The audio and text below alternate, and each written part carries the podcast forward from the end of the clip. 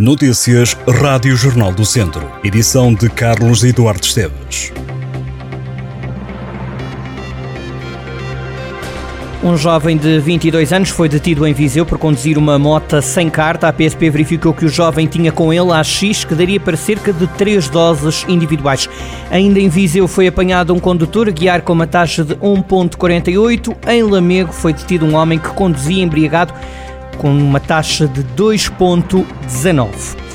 Já a data para a marcha LGBT de Viseu em 2024, a parada sai à rua a 12 de outubro do próximo ano será a sétima edição da marcha.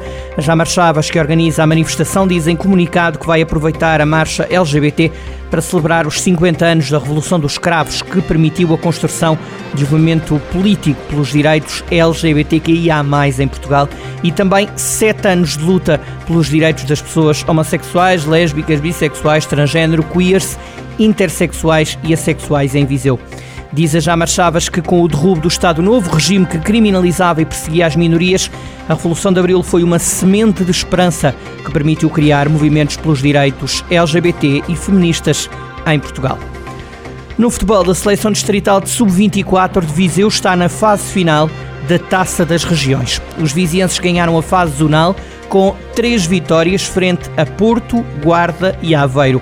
O primeiro triunfo foi conquistado contra a equipa da Guarda por 4-3, seguiu-se uma vitória frente a Aveiro por 3-0. No último jogo da fase zonal, Viseu ganhou ao Porto por 2-0.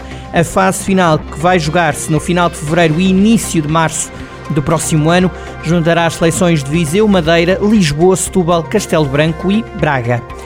No futebol distrital, o Molelos ganhou ao Nandufo por 6-0 e reforçou a liderança no Grupo Sul da Primeira Divisão.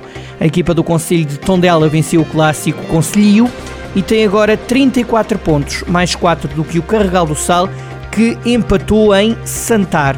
Quem também aproveitou o empate do Carregal do Sal foi o Santa Combadense. O clube de Santa Combadão venceu em casa o Besteiros e tem agora os mesmos pontos do que o Carregal do Sal. Ao centro, o Carvalhais e o Campia ganharam mantêm-se separados por dois pontos, com vantagem para o Carvalhais. A norte, os clubes que jogaram em casa triunfaram. O Tarouquense passou a ser líder da série. A equipa de Tarouca tinha um jogo em atraso em relação ao Piães e com a goleada frente ao Arcos saltou para o topo. Vamos conferir os resultados. Primeira Divisão Distrital, jornada 13, Grupo Norte. Tarouquense 5, Arcos 0, Oliveira do Douro 1, Parada 0, Boaças 4, Vila Meirense 3 e Alvite 4, Cereiros 0. Grupo Centro, Carvalhais 3, Viseu United 2, Campia 4, Travanca 1, Roriz 0, Susurense 1 e os Ciências 2, Santa Cruzense 2. No Grupo Sul, Santa Combadense 4, Besteiros 2, Valmadeiros 0, Cabanas de Viriato 1, Moimenta do Dão 0, Silgueiros 2, Nanduf 0, Molelos 6 e Santar 0, Carregal do Sal 0. José António Antunes, serralheiro e artesão natural de Nanduf, no Conselho de Tondela, é finalista do Prémio Nacional do Artesanato 2023 na categoria de Empreendedorismo e Inovação. O artesão é um dos cinco nomeados ao galardão atribuído pelo Instituto Português do Emprego e Formação Profissional. As votações para o prémio abriram a 6 de dezembro e terminam no próximo dia 18. Recentemente, o artesão executou uma nova peça, chama-se O Poças, recriando a cesta típica de Nandufo, numa homenagem aos cesteiros da terra natal. O Prémio Nacional do Artesanato, integrado no Programa de Promoção das Artes e Ofícios, foi criado com o objetivo de promover a produção artesanal nas vertentes tradicional e contemporânea. Clima, conflitos, demissão, habitação, inflação, inteligência artificial, jornada, médico, navegadoras e professor – são estas as 10 palavras finalistas para a escolha da palavra do ano, uma iniciativa da Porto Editora. A votação online está a decorrer até 31 de dezembro. A palavra vencedora vai ser divulgada em janeiro. A lista de palavras finalistas foi elaborada através das sugestões enviadas através do site palavradoano.pt e também surgiu das palavras mais pesquisadas no Dicionário de Língua Portuguesa da Infopédia e do acompanhamento da realidade da língua feito pela Porto Editora.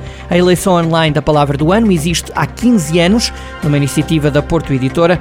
No ano passado, Guerra venceu a Palavra do Ano, em 2021 foi Vacina a vencer, Saudade ganhou em 2020.